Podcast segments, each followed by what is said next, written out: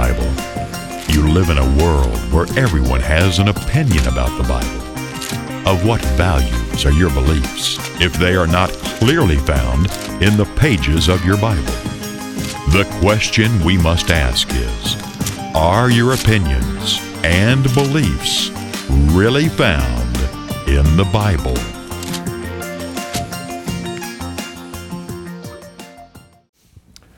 Well, hello, I'm David Freeman Webb. Is that really in the Bible? It used to be the most quoted scripture by religious people. You're familiar with it. John 3, verse 16 says, For God so loved the world that he gave his only begotten Son, that whosoever should believe on him should not perish, but have everlasting life.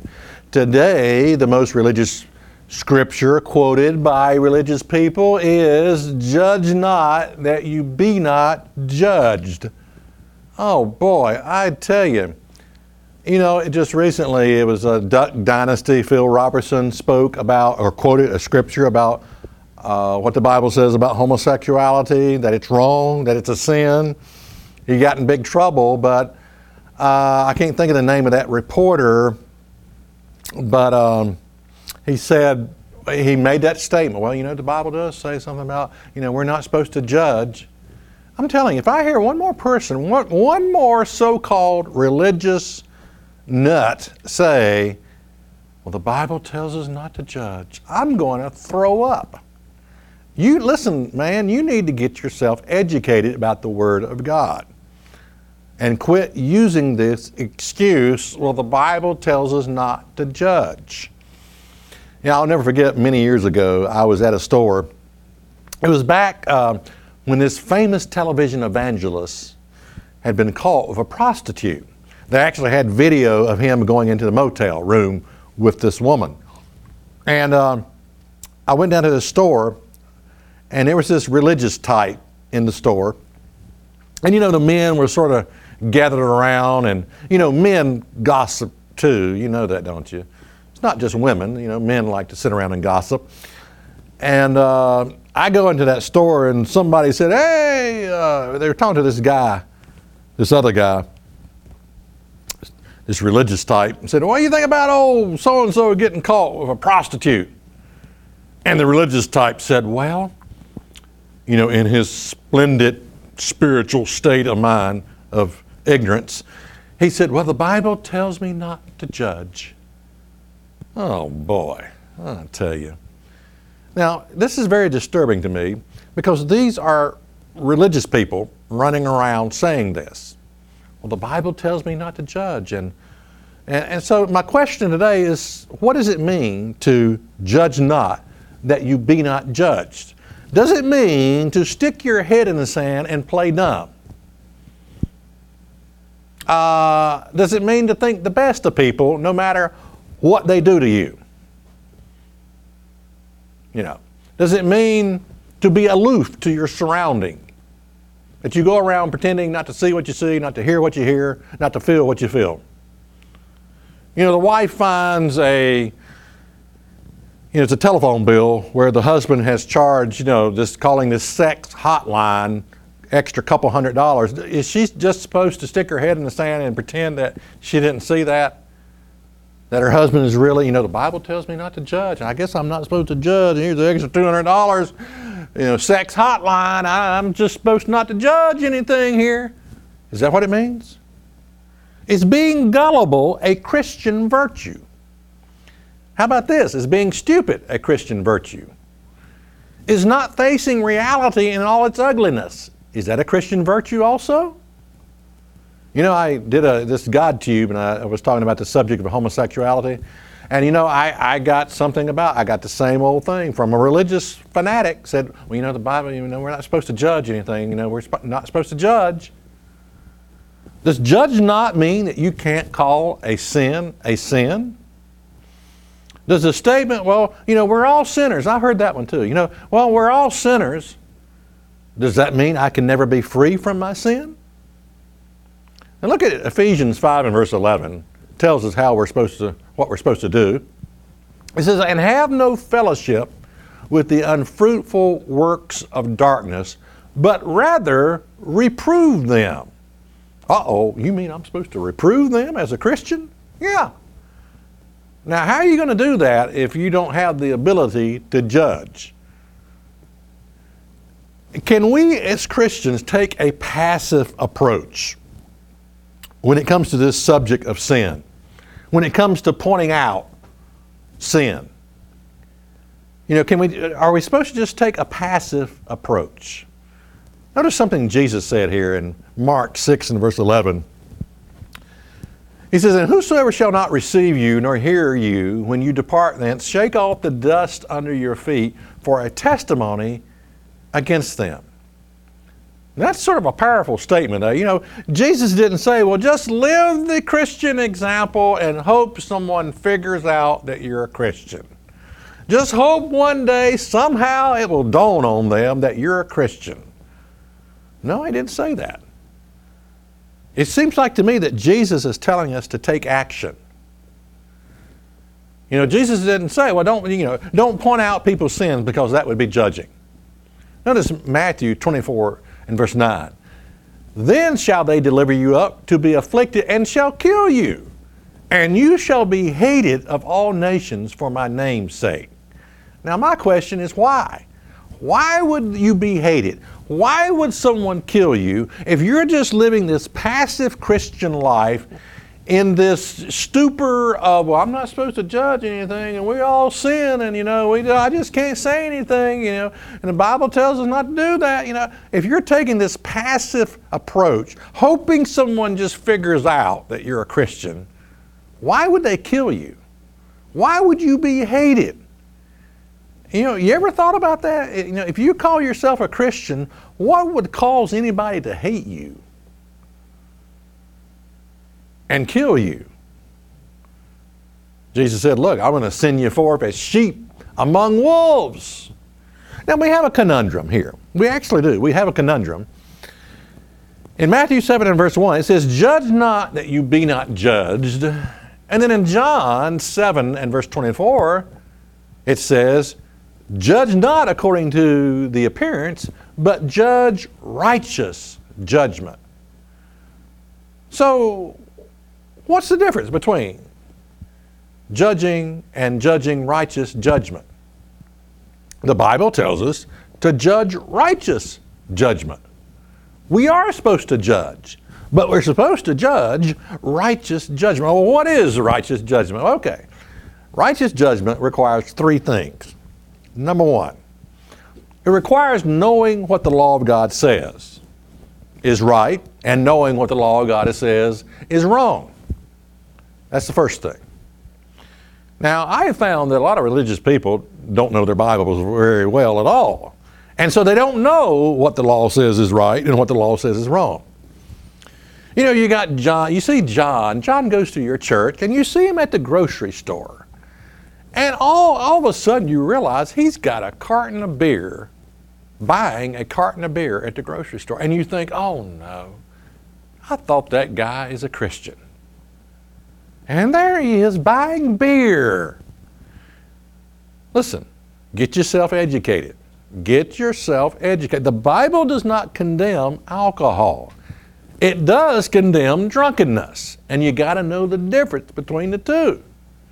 And you know, there's a stigma in America. I have to admit, there is this stigma against alcohol in America. Maybe it's because of all the drunk drivers and stuff like that. I don't know why it is, but you don't see this in other parts of the country, but where this this the stigma against alcohol. But you know, Jesus' first miracle was to turn water into wine. Actually, it was 120 gallons. Boy, Jesus knew how to party at a wedding feast. I guarantee you that. 120 gallons. That's quite a bit. But Jesus turned water into, no, no, no, no. Did I hear somebody say grape juice? No. He turned water into wine. And I guarantee you, there was a lot of people offended by Jesus because he did that. Wow, I can't believe he turned that water into wine. He calls himself a Christian. There was children running around at his wedding feast. He turning water into wine. They already had wine. They ran out. He makes another 120 gallons. You know, got to have a wine run. You know, 120 gallons more. You know, I, now I get from that that Jesus probably drank a little. After all, he was called a wine bibber. How do you get to be called a wine bibber? You know, he said he drank too much. So I get that, you know, Jesus probably drank a little. And I don't know about you, but I don't want to try to out Jesus Jesus. And, you know, and I imagine that people got offended at Jesus' anger. After all, I mean, he's in there throwing people out of the church because they were buying and selling on the Sabbath day in the temple. Buying and selling, you know. And he throws them out of the church. Imagine driving up to your church and your minister has got somebody that's scruffing of the neck and just boom, you're out of here. Yes, they were buying and selling. You know, it's like going to a big church and to strike up a, a business deal, a new business deal. You know, that's why people go to big churches. You know that, don't you? They go to big churches because they, you know, they want to make associates, uh, acquaintances, and, and connect up. Business, you know, business. You know, they're not going there because, you know, the Jesus thing. They're going there to make new business deals. And Jesus would throw you out of the church. He really would. Be ye angry and sin not. You know, that's another one. Be ye angry and sin not. Well, you're not supposed to have anger. Yet the Bible says, be angry, but don't sin. You know, if you're if, if someone is stepping on your toes all the way up on the elevator to the 14th floor, you need to get angry. Believe me, you need to get angry. Okay. So the first one is knowledge of what the law of God says is right, and knowledge of what the law of God says is wrong. You got to have this in order to judge righteous judgment. You got to know your Bible. You can't just go along with what everybody else says is right and wrong and all the religious traditions that's out there. Well, that's a sin, and that, that drinking is a sin, and you're going to hell, and it's, you're going to hell for anger, and you, you can't have any anger around here. And, and you know, you, you, you got to know what the Bible says in order to judge righteous judgment. And you know, you really, I guess you really have no right to judge if you don't know what the Bible says about a given subject. Second thing you got to have to have righteous judgment is you got to have your facts. You know, the minister that I told about, uh, he, he was caught red handed. It was on the news. They had pictures of him, video of him going into a motel room with a prostitute. When you got the facts, it's not judging. If you catch someone stealing, it's not judging to call the man a thief. If you've proven this person is a liar, it's nothing, can't tell the truth, you know, it's nothing wrong with saying that person is a liar. Now, sometimes it's hard to get your facts straight. Often we judge others, you know, gossip, and we just pass on things that we've heard, but you know, it is sometimes hard to get, but you got to have your facts in order to have righteous judgment. And I guess you have no right to judge others unless you have your facts. So get the facts. Once you got the facts, it's not judging. Third thing you got to have to have righteous judgment is you've got to be living the life yourself. You know, if you're cheating on your wife, you, you really don't have any place to be talking about, you know, the sin, someone else's sins of adultery. If you're stealing from your corporation, you really don't have any right to talk about, you know, someone stole something from you. If you're a compulsive liar, you know, you shouldn't get angry when someone gets, lies to you if you're a compulsive liar. Liar. In order to have righteous judgment, you've got to live right. You've got to be an overcomer. You got to be in the. It doesn't mean you got to be perfect. It just means you got to be in the process of trying to do better, of overcoming your shortcomings and your sins. You're working at it. You're working at obeying God. You want to obey God. You want to do the right thing. This is what you got to have. And I guess, and again, you have no right to judge others unless you are living the life. So we see the ability to judge others, to have righteous judgment, uh, is really reserved to only a few when you think about it. You got to have the knowledge of what the law says is right and wrong. You got to have your facts, number two. And number three, you've got to be living the life in order to have the proper kind of judgment. Now, in 1 Corinthians 6 and verse 1, it says this It says, Dare any of you having a matter against another to, to go to law before the unjust and not before the saints? So, what's he saying here? What he's saying here, like you got people in your church carrying other brethren, brethren to court you know, in an unjust court system. In other words, what he's saying is that, you know, the church is supposed to consist of wisdom and good judgment, godly judgment, righteous judgment. And he's saying, look, don't, don't take each other to court. Settle this in your church because there's supposed to be wisdom there. The saints are supposed to know what the law of God says. The saints are supposed to have all the facts. The saints are supposed to be living the life. Instead, they go to an unjust court to settle it. Paul says this isn't, this isn't right to do this. Verse 2, 1 Corinthians 6 and verse 2. Do you not know that the saints shall judge the world? what's that about? The saints shall judge the world. You got all these saints, you got all these religious people running around saying, Well, when the Bible tells me not to judge, I can't judge anything, and we all sin. Well, this tells you you're going to judge the world. Yes. Well, what it's referring to is, you see, for the last 2,000 years, since the day of Pentecost, God has been calling his cabinet members out. Jesus Christ has been calling his cabinet members who will rule and reign with him at his return when he establishes the kingdom of God on this earth. That's what that's talking about when it says, the saints shall judge the world. Okay, so, because they're going to know, now the way they're going to judge the world is because they're going to know the law of God, they're going to have their facts, and they're going to be living the life. They're going to be developing the character that is needed when Christ returns to judge the world. Verse 3 Know you not that we shall judge angels? How much more things that pertain to this life? You know, if we're going to judge angels, we ought to be able to handle things in this life. And in angels here, it's talking about, not talking about the good angels, there's no reason to judge them. It's talking about the fallen angels that rebelled. We're talking about demons here. We're going to be judging them. That's what that's actually talking about there. But if we're going to be doing that, how is it that we can't handle the issues in this life? All right, let's take a look at it. Matthew 7 and verse 1. The, peop- the scripture that people love to use here. Judge not that you may not be judged. For with whatever judgment you judge, you shall be judged. And with whatever measure you measure out, it shall be measured to you again. Now, what this is talking about is, you know, don't judge without knowledge of right and wrong. Don't judge without the facts. Don't judge when you haven't been living the life. This is what this is talking about here.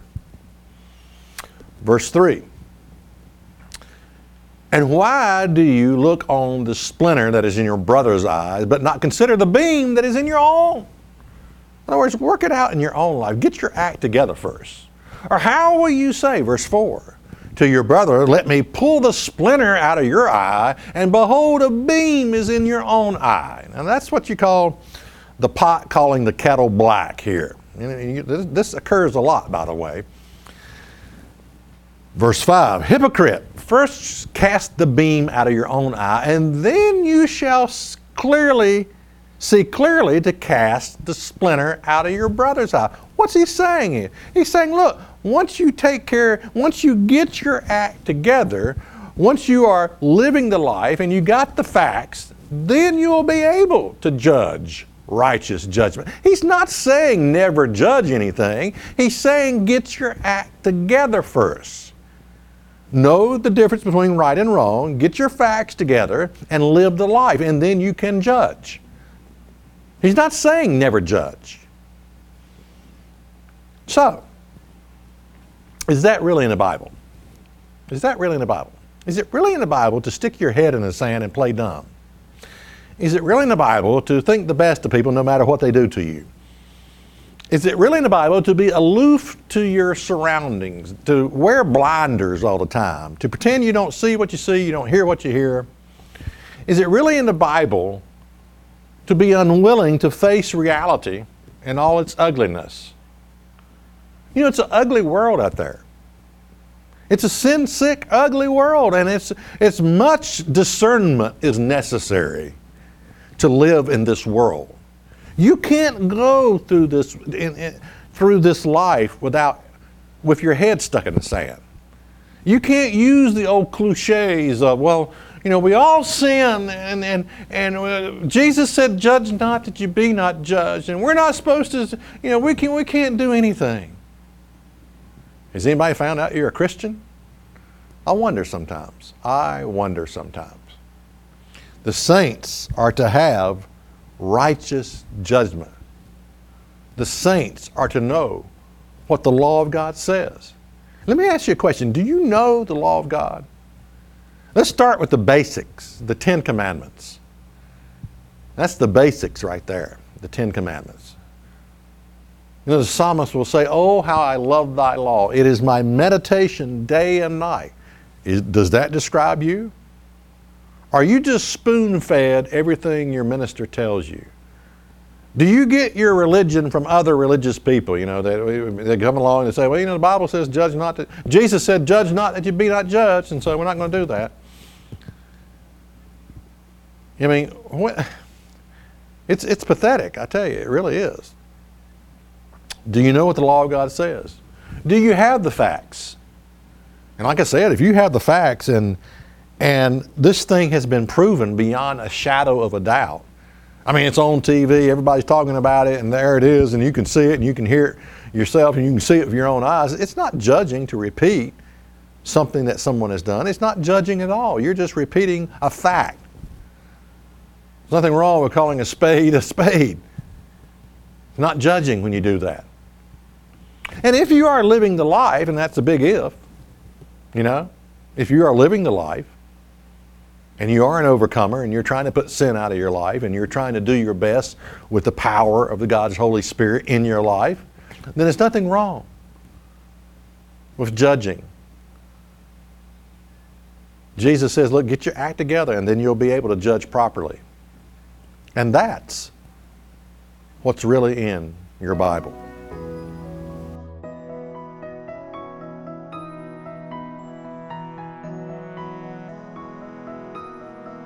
Many people spend their whole life repeating the same old mistakes.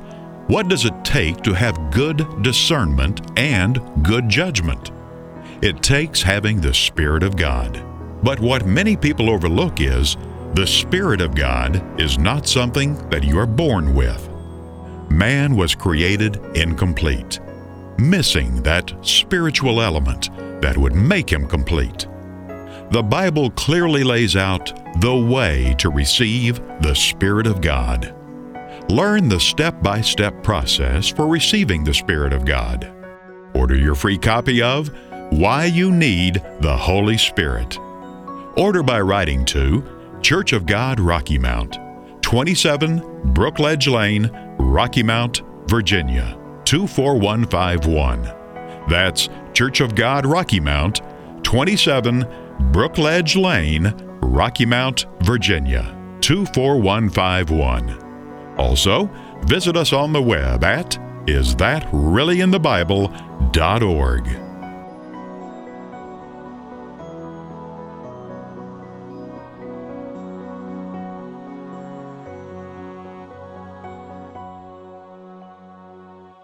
Man has the intellectual capacity to design spaceships to take him to the moon and back, to invent the computer, and to do other marvelous exploits in the physical, material realm.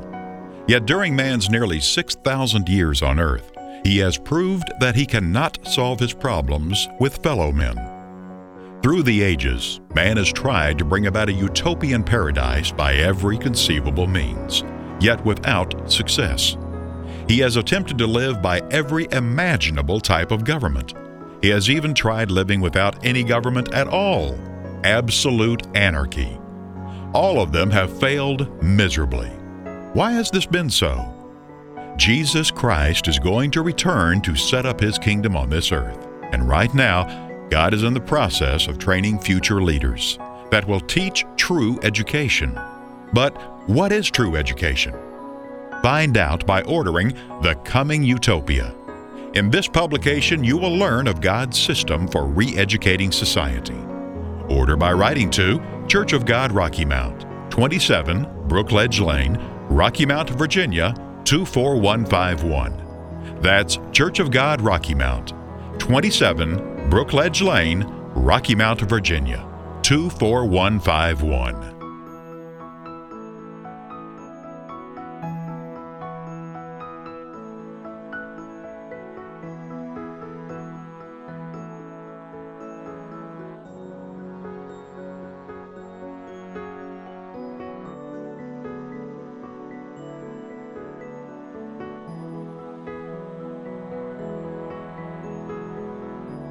The Bible reveals that we were born for a tremendous, awe inspiring purpose. But few really understand what that purpose is. What God is doing through mankind is revealed at the very beginning of your Bible. Let us create man in our image and after our likeness. To fully understand God's glorious purpose for mankind, order your free copy of Man, God's Destiny Child. Order by writing to Church of God Rocky Mount, 27 Brookledge Lane, Rocky Mount, Virginia 24151. That's Church of God Rocky Mount, 27 Brookledge Lane, Rocky Mount, Virginia 24151. Also, check us out on the web at isthatreallyinthebible.com.